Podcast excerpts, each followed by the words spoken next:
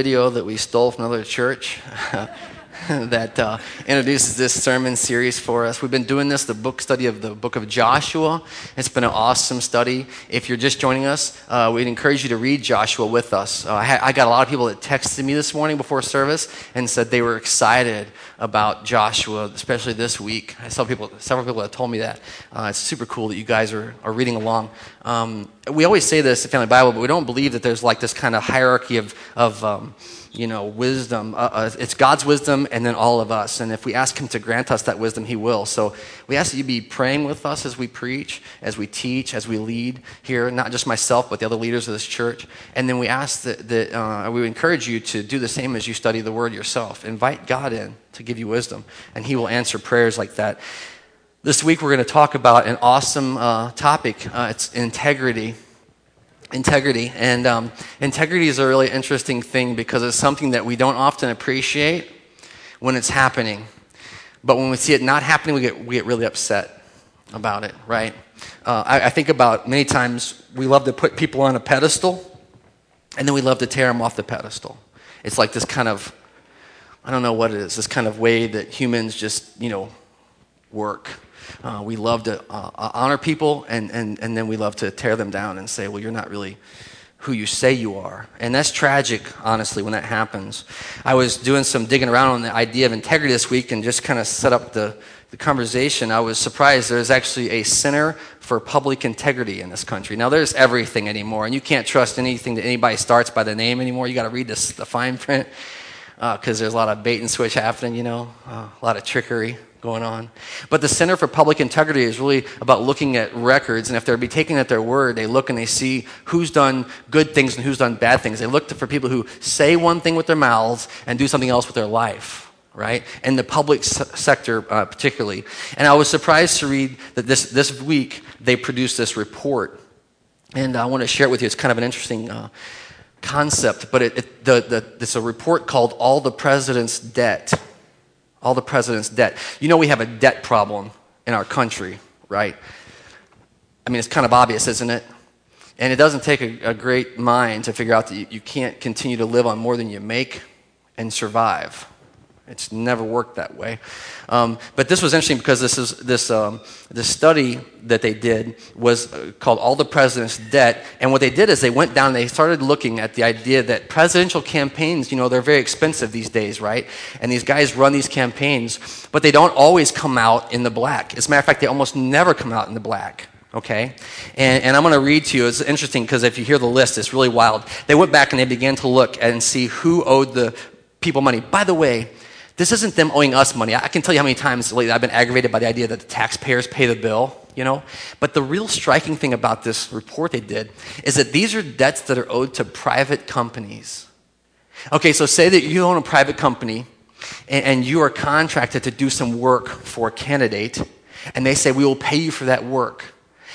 And then when you send the bill, they just don't pay you yet. Now, I go to collections when that happens like very quickly. If you, if you, you know, there's not a lot of mercy. But somehow for our presidential candidates, they just have these ongoing debts that they never quite get paid off. So they went through the list. This is interesting. Check it out. So I'm going to read through. Bear with me for a moment. But here it is. The top of the list, just happenstance. And, you know, we just had election cycle, so let's keep that in mind. But Newt Gingrich, the former House Speaker, currently has the most debt owed to private companies. He owes $4.5 million from his campaign. 4.5 million, right? Now, I did read like $687,000 is owed to him. like he loaned his own campaign money. Um, and other people, by the way, have loaned, it's called unsecured debt. They loan campaigns money. He has the most. Check it out. Lyndon LaRouche. I don't know if I'm saying it right. He's a Democrat. He owes $3.2 million. Million dollars, 3.2 million. Now, the interesting about, about this dude, Lyndon, and I have the whole story here, but I'm not going to read. I'm just going to kind of summary. You can check it out if you want. But his debts are from 1984. 1984. Who was born in 1984? I was. A few of you. Yeah, good. Some of you are like, I ain't raising my hand to that because that 84, that's pretty loose math. This guy owes money from 84, 2002, and 2004. Now, the really crazy thing was, I think in like 96, he went to jail for fraud. He went to jail for fraud. Came out and ran for president again. And people gave him money. Okay. He, apparently has a passionate group of followers. And I don't know, but it's just what is right? He owes money. Let's just say that. Um, President Barack Obama, Democrat, as you all know, 3.1 million he owes. Most expensive campaign in history. Made the most money in history. Still has 3.1 million dollars in debt being paid off. In fairness, 2012. Rudolph Giuliani, Rudolph Giuliani, oh, come on, Billy. Former New York Mayor Rudolph Giuliani, $1.7 million from 2008, right? That debt is like, what, five years old now. The, he's Republican, by the way. Reverend Al Sharpton, Democrat. I'm just trying to be fair here because somebody's going to get mad at me after the service. I know it. $925,000 the Reverend owes since 2004. Um, Dennis uh, I don't know who this guy even is, Democrat from Ohio, $550,000 from 04 and 08. You know, he's going to keep coming at it. Herman Cain, you probably know Herman Cain, Republican, $450,000 from 2012. The Senator John Edwards owes 331,000 from 2004. Alan Keyes owes 301. And I love this. Uh, Bob Barr, who's libertarian candidate, He's at $158,000. So they got some third party candidates that also owe money Michele Bachmann, uh, Gary Bauer. And then here's the last one on their, their list of over $100,000 owed. That's how they figured this out. President Bill Clinton. Do you remember him? He owes money from 1996. Hasn't paid it back yet. Uh, $100,000 owed. I'm pretty sure that he could get that in like half of a speaking engagement fee, right? Uh, he can go give a talk like this and he could pay that off. Uh, but he's arguing that he doesn't owe the money. Apparently, that's a good use of his time. Um, so, uh, yeah, and, and, and, so that's interesting. Now, here's what I wanted. To, I read that to you guys. Oh, why you got to bring that? But listen to this.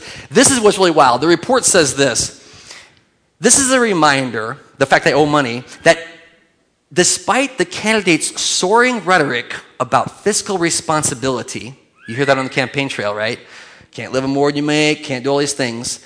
Despite their roaring rhetoric, they often fail to follow their own prescriptions for sound budgetary management amid the relentless rush to remain competitive with political rivals during the election season. Did you hear it? What it is is these guys stand up there and they say what they mean. They have full conviction about what they mean. They say we should not be living on more than we make. We all, but in the heat of battle, in the heat of the moment, they make this decision to spend more than they're getting with the hope that they can pay it off eventually. And some of it just hangs around and hangs around, right? And, and uh, if, you, if you're feeling particularly uh, righteous and we think about ourselves, and we think, how, how are we doing that in our own lives? How are we not being having integrity in our own lives. Well, today we're going to study from the book of Joshua. We're going to do what we always do. We're going to invite the Lord to teach us, and we're going to be looking at the Joshua chapter 9 today. Uh, but we're going to hear how, how seriously God takes integrity. Like, He's super serious about integrity. So I'm going to ask that we always do this. Pray with me as we enter into the Word that He would reveal Himself to the uh, wisdom of the Holy Spirit. Please join me. Father God, today we come here not seeking man's wisdom and not seeking the ways of the world, because Lord, we can get that all day long out there. Tons of people tell us what to do. Today we want to come and sit at your feet.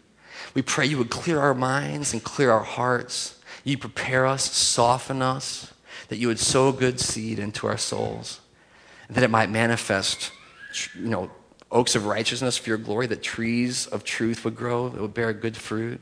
Uh, Father, we pray that uh, your wisdom would visit us today, that your Holy Spirit be present, that we would have eyes to see and ears to hear the truth you would teach us. And, and most importantly, Father, in this prayer is that we can't even we can hear this truth, but we can't live it out without your help. And so we ask you to help us apply this to our lives that we might be truly transformed followers of yours. And we'll give you praise and glory now and forever because you alone are worthy. In the name of Jesus Christ. Amen. Well, praise God. Well, go ahead and turn, if you would, to Joshua chapter 9. If you're borrowing one of our books, it's on 154. And I'm going to jump right in. We're just going to kind of roll through this chapter of Joshua. Um, You remember we left off, they were worshiping. You remember that, right? They renewed the covenant. Here it goes 9 1. Now, when all the kings west of the Jordan heard about these things, what things? They heard about all the stuff that had happened in Joshua and the Israelites, all the deliverance, all God's favor, all God's mercy, right? All the things that happened in the hill country, in the western foothills, and along the entire coast of the Great Sea. As far as Lebanon, the kings of the Hittites, Amorites, Canaanites, Perizzites, Hivites, and Jebusites, they came together to make war against Joshua and Israel. Now, this is kind of a setup here, so I'm going to take just a minute. This is like a little bonus thing. But here's a truth that I want you to understand about following Jesus. And I tell you this if, you, if you're making a commitment to follow Christ for the first time, or if you're deciding you're going to you're to surrender your life to Him and really be obedient, you know, you're going to really take God seriously, there's this realization that when the enemies of God see this in your life, they begin to unify against that purpose. You know, many times we believe as followers of Christ that if things are going easy, then that means that everything's great. But the truth is that when God begins to work in our hearts and our lives in powerful ways, his enemies take notice of his presence. And they begin to align themselves. And you can almost sense it. And maybe you don't like this, but I sense it even in myself. You begin to almost sense that this, this it begins to be the solidifying force against God. That's why we always pray that God would have his way in our life that we could be found as faithful followers of His. Not of ourselves, but as a gift of faith from Him. Because this, this spiritual battle cannot be won by our effort. But the reality is that these enemies, and so if you begin some new chapter of your life following Christ, if you begin, all of, they'll see these things align against you I'm not trying to make you paranoid, but it's true. Enemies. Look what it says. It says, when they heard what God had done, they all began to conspire to fight against Joshua and the Israelites. They believe this truth. If we get enough resources, we can still win against God. That's what they believe. And so they unite themselves. And I wanted you to, I wanted to, first of all, kind of leave that there as a setup for what happens next. But don't miss that. They came together to make war against Joshua and Israel. Real quick, the, the idea of coming together, like a, a, a gathering, a gathering everyone together in a, in a room, and then being united in purpose. And when it says they began to make war, it says, it says they began to want to eat them as one mouth, consume the people of God. I, I, couldn't help when I heard that to notice this idea of what Christ did at the Last Supper when he broke bread, right? And he says, Take and eat, all of you, the bread of true life. And here's this antithesis, to this communion meal where the world wants to consume the people of God, to eat them alive. And I think we're talking about debt being, you know, evil, debt being evil. It's a consumption of God's people. It eats you alive. Or people who would set against the things of God in your life, they would eat you alive were it not for Christ. And so we have to always remember that there's, this, there's enemies of God who would rather uh, he not succeed. Verse 3, here we go. However, and however is a big deal because it means something else now happens. However, when the people of Gibeon heard that Joshua had done, heard what Joshua had done to Jericho and Ai, you remember Jericho and Ai both fell, Ai after they had to repent of their sin, they resor- resorted to a ruse. They used trickery, is what the word says they sent a delegate whose donkeys were loaded with worn out sacks and old wineskins, cracked and mended. They, the men put on worn and patched sandals on their feet and worn old clothes. And the bread that their food supply was dry and moldy. Verse 6. Then they went to Joshua in the camp at Gilgal, and they said to him and the men of Israel, We have come from a distant country. Make a treaty with us right? So these guys who are also enemies of God, notice, right? They go, let's do something else. Let's pretend we're someone we're not. Let's pretend we're someone we're not. And, and that's the first truth that we're going to kind of dig out of here is that the truth is that in your life, someone will deceive you. Someone will deceive you. I'm reminded that when Jesus taught his own disciples, he said this Be as wise as serpents, but as gentle as doves. You know, sometimes as believers, people will play on this idea that we're supposed to always believe everything everyone says. Have you ever had that call from somebody?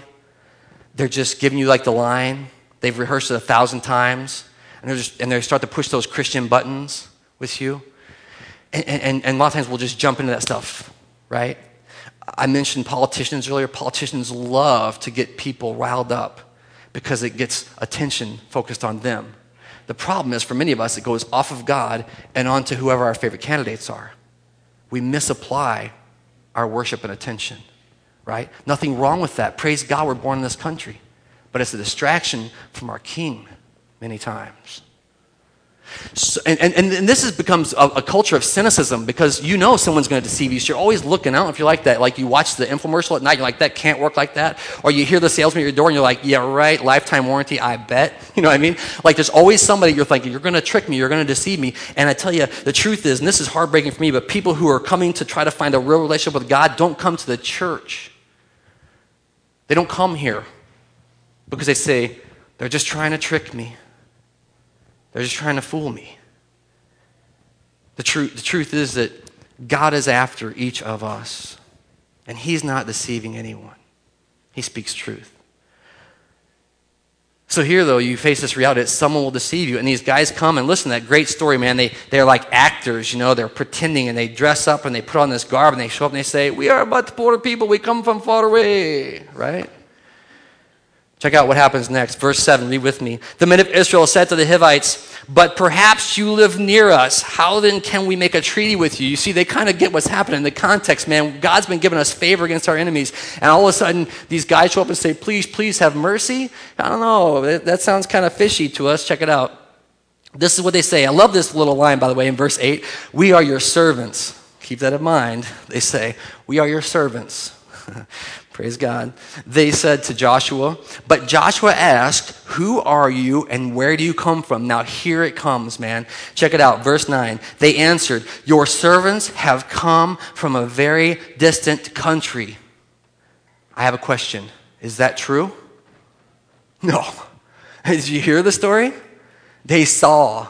They were right there with those other people who were like, We're going to fight harder. We're going to unify against them. And they're like, Hey, let's do something else. Let's try to trick them. You know? They're crafty. They're checking out their options. And check it out, verse 9, they lie. They come and they out and out lie. Your servants have come from a very distant land. I'll remind you that Jesus, when he was talking about Satan himself, he says, when the devil lies, he speaks his native tongue the devil can have, do nothing but lie. It's just lies, lies, lies. And the trouble for the believers, it, it, trouble for believers, we often believe the lies and not the truth of God, the lies of the enemy. But here they go. Your servants have come from a distant country. Lie, right? Check it out. For we have heard reports of him all that he did in Egypt, listen to this, and all that he did to the two kings of the Amorites east of the Jordan, remember, victory, victory, uh, Sihon, king of Heshbon, and Og, king of Bashan, who re- reigned in Ashroth.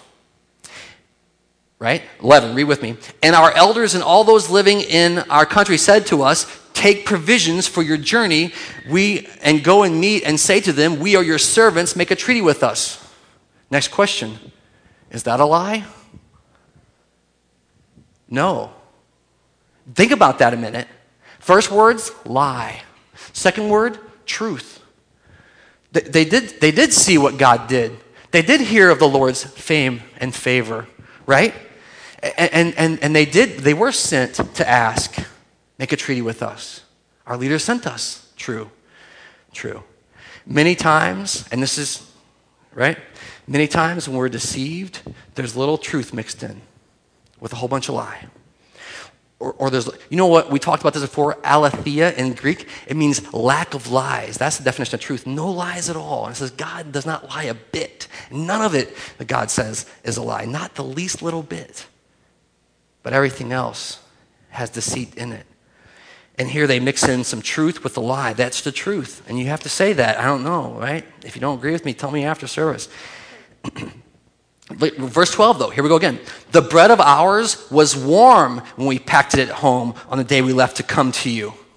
Is that truth or a lie? A lie, right? They picked the dry, moldy bread. I don't know where they got it from, but they picked it. They brought it to, for, for a prop to trick them. But now see, look how dry and moldy it is, they say. And these wineskins that were filled new, lie, See how cracked they are now. That's true. And our clothes and sandals are worn out by the very long journey. Lie. You see what happens there? It's just back and forth. Some truth, some lie. Some truth, some lie. And then the people of God are deceived. Check it out in verse 14. The men of Israel sampled their provisions, but did not inquire of the Lord. And then Joshua made a treaty of peace with them to let them live, and the leaders of the assembly ratified it by oath. You know, this is probably the part of this text that's most hammered on, right? Um, and, and I do want to walk through that that the truth is that you know the israelites were deceived and we will be deceived but you see here what happens is it says that they sampled the provisions but they did not inquire of the lord. This is a consistent sin that the people of god make. They don't ask god right? They don't ask god. And so in this way they're deceived and uh, I, I want to say two things about this. First of all, do you understand that when, when you claim Christ as your Savior, that you are claiming the all powerful God of the universe, the God of all truth? Do you understand? I saw this shirt at Agape this weekend. It said, Make Jesus famous. I understand that, and I want to make Jesus famous, but Jesus is famous. Let's don't be deceived. He is the famous God.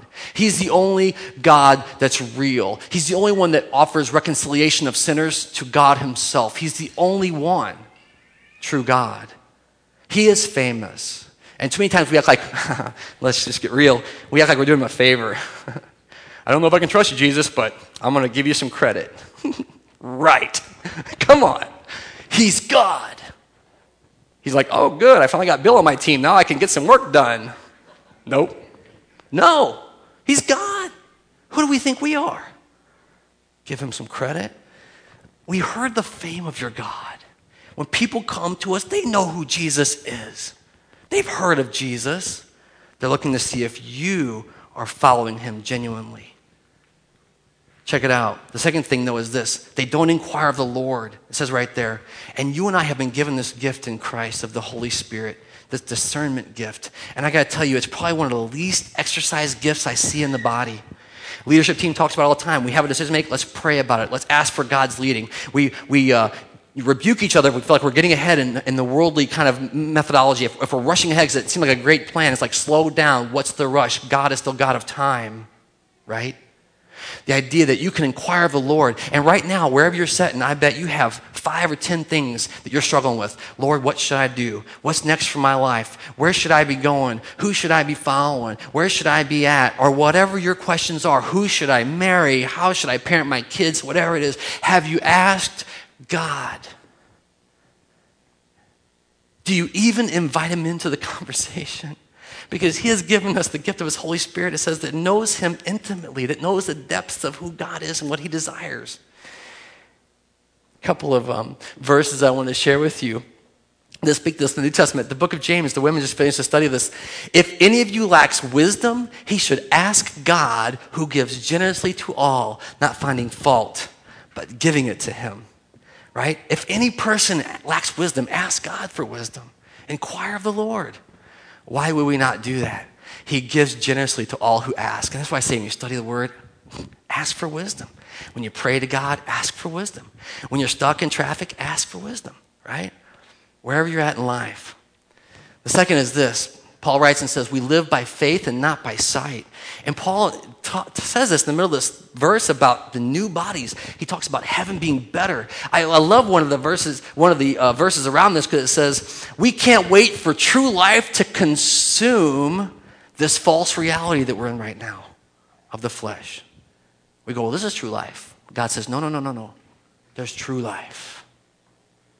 And Paul says, Our desire is that it would consume, that God's life would consume this false life.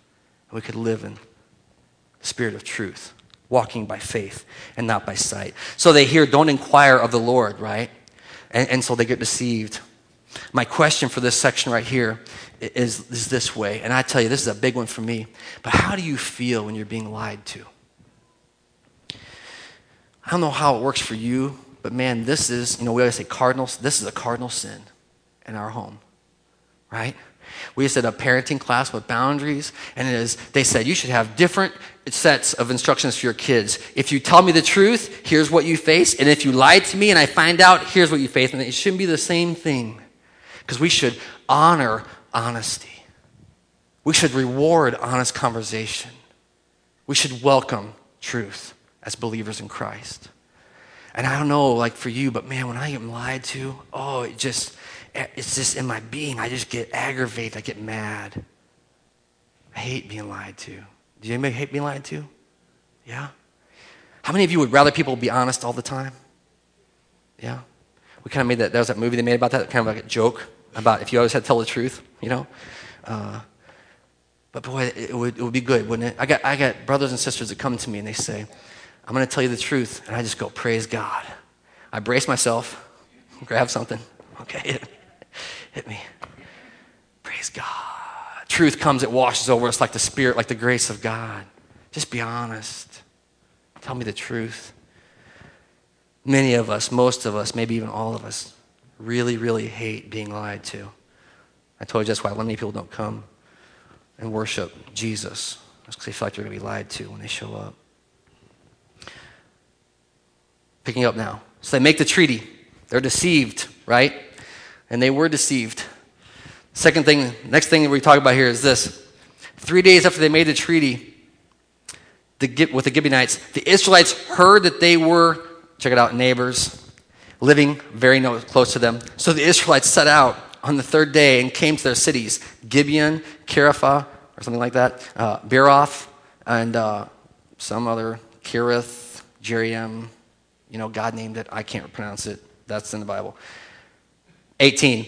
But the Israelites did not attack them because the leaders of the assembly had sworn an oath to them by Yahweh, the God of Israel. Okay? The Israelites had given their word. They had said, We will not attack you. Even though you lied to us, we've made a promise. Israelites, check it out. The whole assembly, picking up in 18, grumbled against the leaders.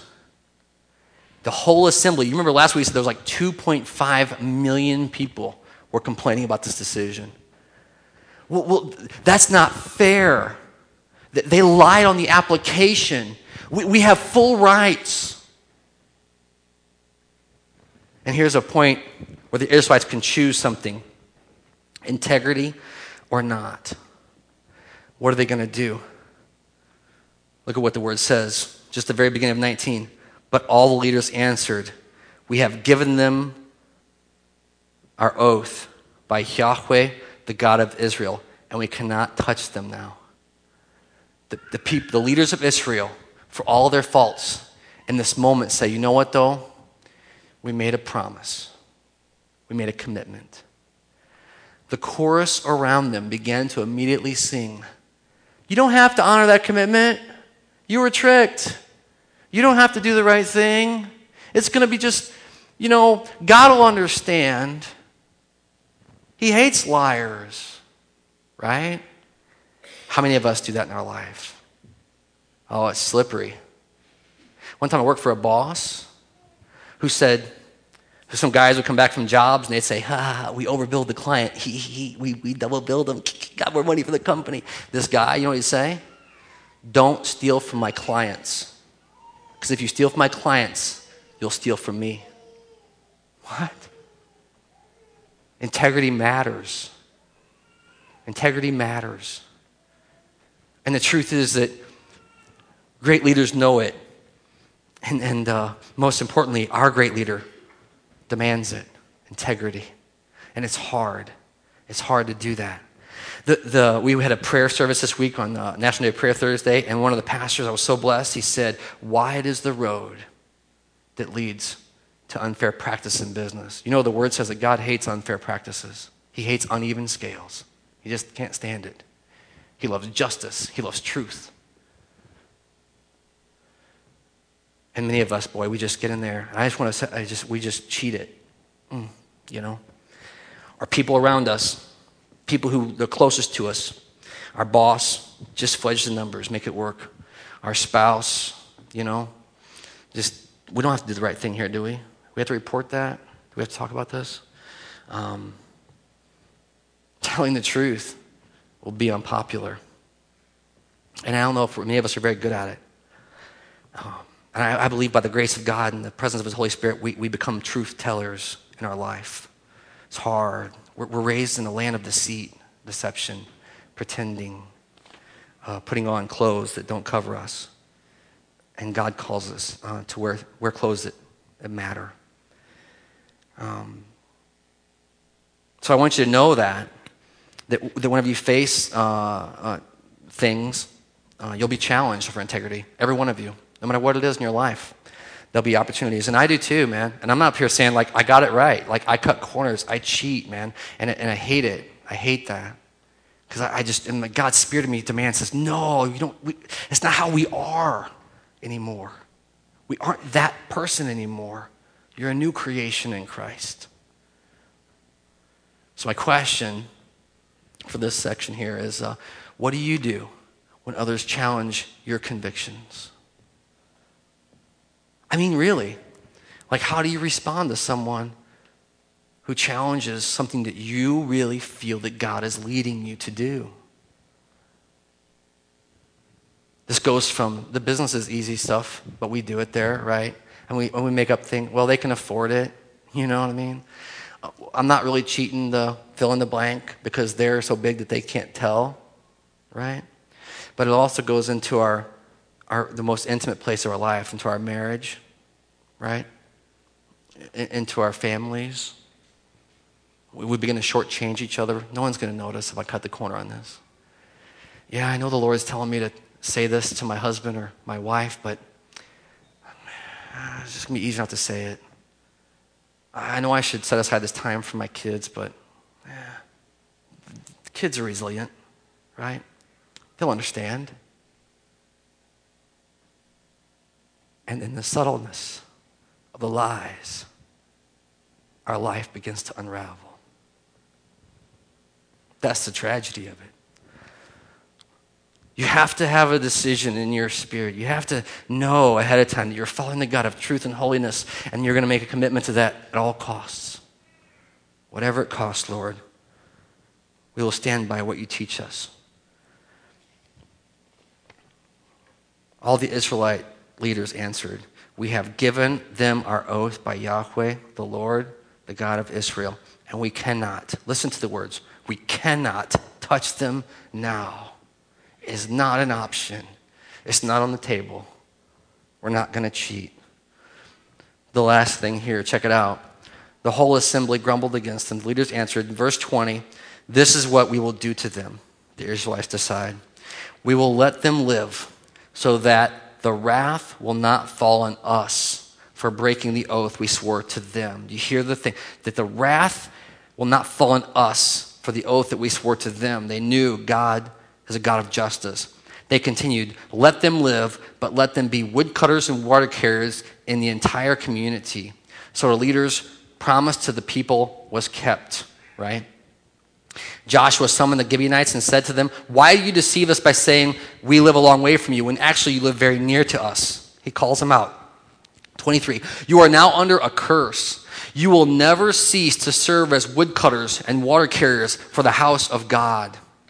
I just want to stop. Do you remember when they first showed up what they said in this sheepish moment? Like they're tricking them and they're like, Well, we're your servants. And see what happens? They're your servants. It's true. They answered Joshua.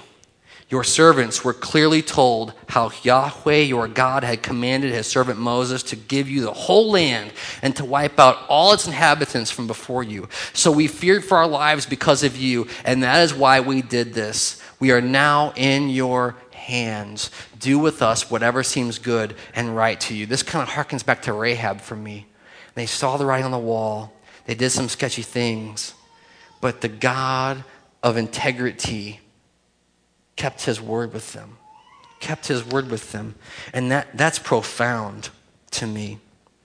Um, the truth is, in the end, we said this for many things in our life, but God will be honored. God will be honored when you keep your integrity. When you are faithful following him, faithfully following him, he will be honored in the end. And we want to met out justice right now. We want to be right now. It's got to look good on paper. It's got to make sense. But the truth is, right now, it has to look like obedience to God. And in the end, he brings justice and honor and glory to himself through our obedience. That's how that works. The Spirit of God teaching us and changing us and growing us. And yet, we, we know here that God even redeems the deception for his glory. How many times we see that in Scripture? Right? Men do evil things, and God redeems it for a purpose. Don't miss that. It's a continual narrative of Scripture. God redeems everything for his glory. Um, that's, that's profound. I, I found um, later on in the, in the Bible, the Gibeonites come up again. It's interesting, right? And I just want to share this real quick, and then we're going to wrap up. But um, I want to go right here. But uh, check this out. This is you can write this down. Don't look it up right now. But it's in 2 Samuel 21, 1 through 2, and it, and it says um, that uh, God stopped answering the prayers of His people because of the lack of integrity. Right? And I'm going to turn there. Um, I'm going the wrong way. To drive backwards here. There we go. Um, so 21. During the reign of King David, there was a famine for three successive years. So David, listen, sought the face of the Lord. And Yahweh, the Lord, said, It is on account of Saul and his bloodstained household. Here's the key it is because he put the Gibeonites to death. You see, Saul and his passion, his lust for power, he killed the Gibeonites. And it says, The king summoned the Gibeonites and spoke to them. The Gibeonites were not a part of Israel, but were survivors of the Amorites, the Israelites who had sworn to spare them. But Saul, in his zeal for Israel and Judah, had tried to annihilate them. David asked, What shall I do for you? How shall I make amends so that you will bless the Lord's inheritance? And the Gibeonites say this We have no right to ask for anything from you. Uh, we, we have no right of our own to ask for anything and, and, and they end up working out this kind of deal, which is kind of weird. It's like an Old Testament thing. You can check it out if you want to. But they make peace with Israel so that God will again be honored amongst them. He takes integrity that seriously that generations later, that was King David, that generations later, when the people are mistreated, who he made a promise to, he says, I will not move on with you until you remedy the situation. Right? Uh, that's a really big deal. Now look back, if you would. Joshua 9 26 is where we're going to end today. So, key words here, right?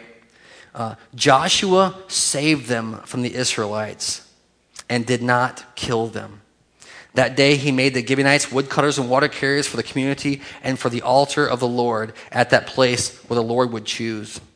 And that is what they are uh, to this day. You know, the question I had on your sheet there for you is who are you most trying to honor with your life? Like at the end of the day, when you put your head on the pillow, the question in our mind has to be who are we trying to please? Right? And there's a whole bunch of people in line please me, please me, please me. But there's one person that we will face that will give an account for the days we spend. Are we trying to please God? Are we trying to follow Him? Are we trying to uh, obey Him? Are we even talking to Him? The key words here, look at what it says in 26 Joshua saved them. Three more words. Joshua did not kill them. Joshua saved them. Joshua did not kill them to this day. To this day. God kept his promises.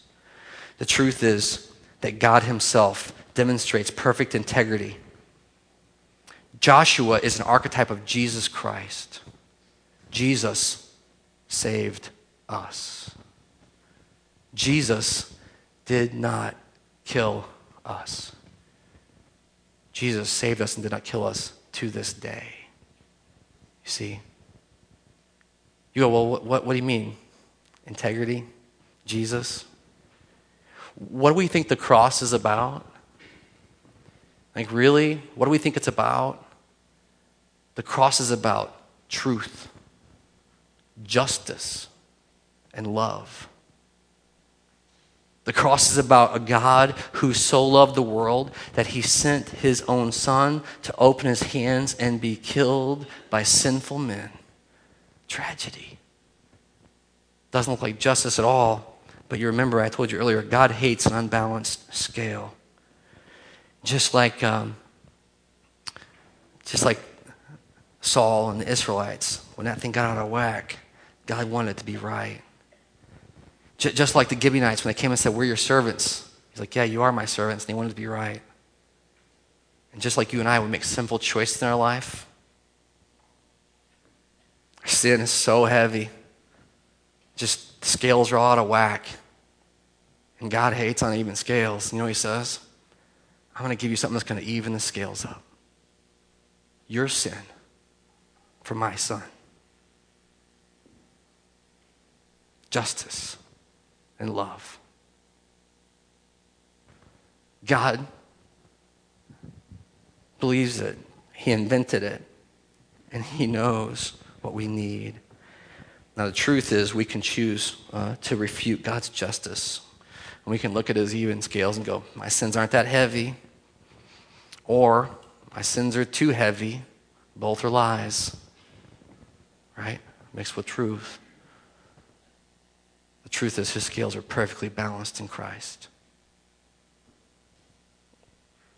We want to be the kind of people who follow with integrity. And we can only do that through God's help. God made peace with us, not through any deception. There's no trickery, there's no bait and switch with Jesus Christ, but He made peace with us through His perfect integrity on the cross. And that's the gift for you and me. And so, a couple of things today I'm going to challenge you with is this. If you if you don't understand your sin issue, I would, cons- I would just plead with you to look at your life and ask Are you the arbiter of justice? You know, do you define what good looks like? Because if, once you begin to understand your sin, you start to see these scales that you can't make right. and You can't do enough good stuff. And, and, if you're like me and you've gone before the throne of Christ and you see the justice that actually, like we sang, outweighs, it's just ridiculous how blessed we are. We don't deserve it. I mean, thank God He don't give us what we deserve. But you've forgotten.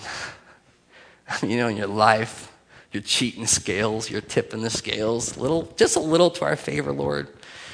Try to include Him in our scam. We're going to hook you up when we get this figured out, God. Oh, man, let's repent of that. Let's stop acting like we have to add something to God's justice. Be people of integrity following the God of integrity. Pray with me, if you would. Father God, we come before you as um, broken and sinful people, and we don't want to artificially beat ourselves up. But boy, I tell you, your word, when you talk about truth and justice and love, it just feels like we fall short all the time. Father, uh, for those of us uh, who know your mercy, I pray we would be found as your people faithful obedient to your Spirit's leading and confident in your justice to come. Let, let, I pray that we let you work out details and we just be faithful in the moment. I pray for marriages of integrity.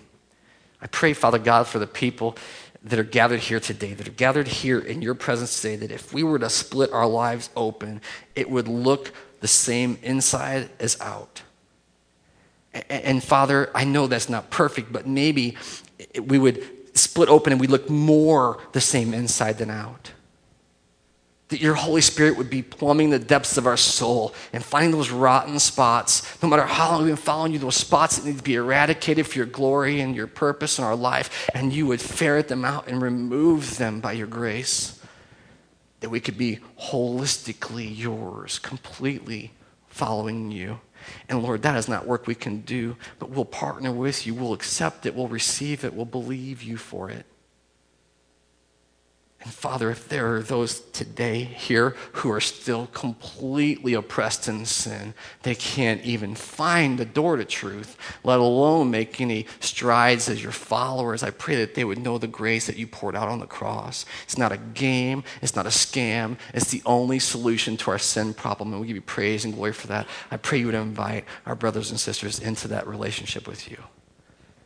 That they would, for the first time, feel that sin burden fall off we thank you that you removed it from us. And we pray that they would begin today as new creatures in Christ.